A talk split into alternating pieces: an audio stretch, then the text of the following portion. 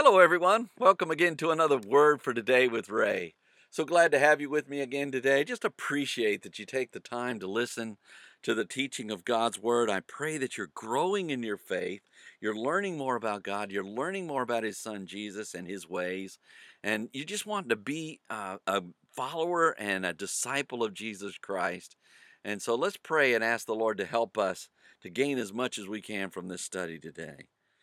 Heavenly Father, it is with joy that we come before you, knowing that you want us to know your word. You desire for us to have it in our hearts and to live according to the things that you have to say. And so as we study your word today, again in this book of Philippians, I pray that you will add the teaching of the word to our hearts. Open our eyes and ears, our hearts and minds to that which you'd say to us, the truth that you'd give to us by your Holy Spirit. And Lord, we ask you to empower us to live according to your Spirit as well, that we might be pleasing in your eyes. We give you thanks for these things.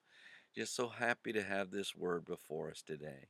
In Jesus' name, amen. The title to today's lesson is Grace and Peace, and it's taken from the book of Philippians chapter 1 and verse 2. After declaring himself with Timothy as the writer of the letter to the church in Philippi, Paul the Apostle stated that his words were to the saints, along with the bishops and deacons who were among them. In chapter 1 and verse 2 of the book of Philippians, Paul employs a greeting that he uses all throughout the New Testament books. He wrote, "Grace be unto you, and peace from God our Father and from the Lord Jesus Christ." The verse begins, "Grace be unto you." The first word in Paul's greeting is the Greek word charis, which means that which affords joy, pleasure, delight, sweetness, or charm. It implies loveliness, goodwill, loving kindness, and favor, and extends the idea of unmerited favor. In other words, it is favor that cannot be earned, and no one can purchase it. Grace is extended by God our Heavenly Father toward people without expectation of purchase or performance. The word grace or charis was used as a typical Greek greeting. And like our hello or hi, people who lived in the Gentile world would acknowledge one another with this word. Paul greeted this Gentile church, Philippi, with a familiar phrase, "Grace be unto you," which is one they would have recognized straight away. The verse goes on to say, "and peace." Paul then adds something very special to his opening words.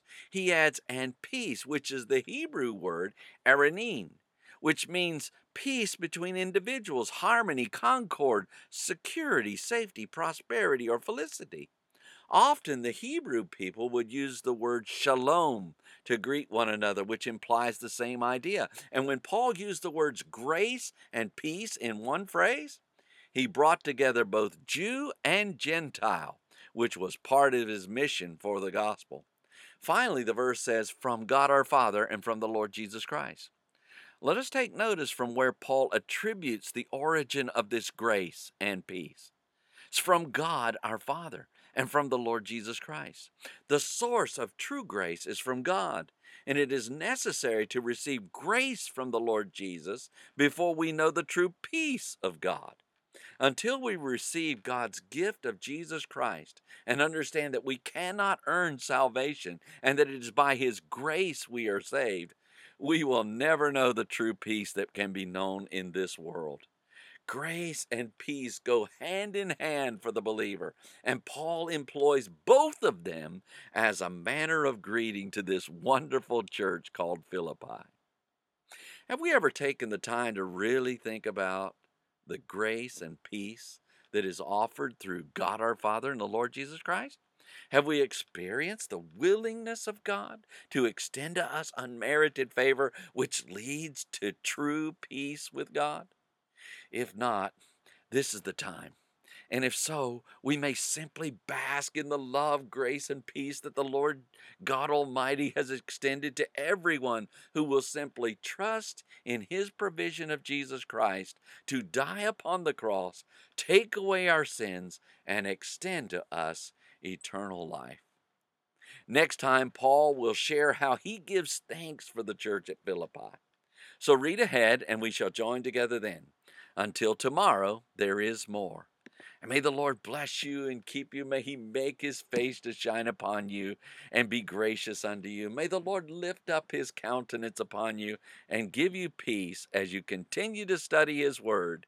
In Jesus' name.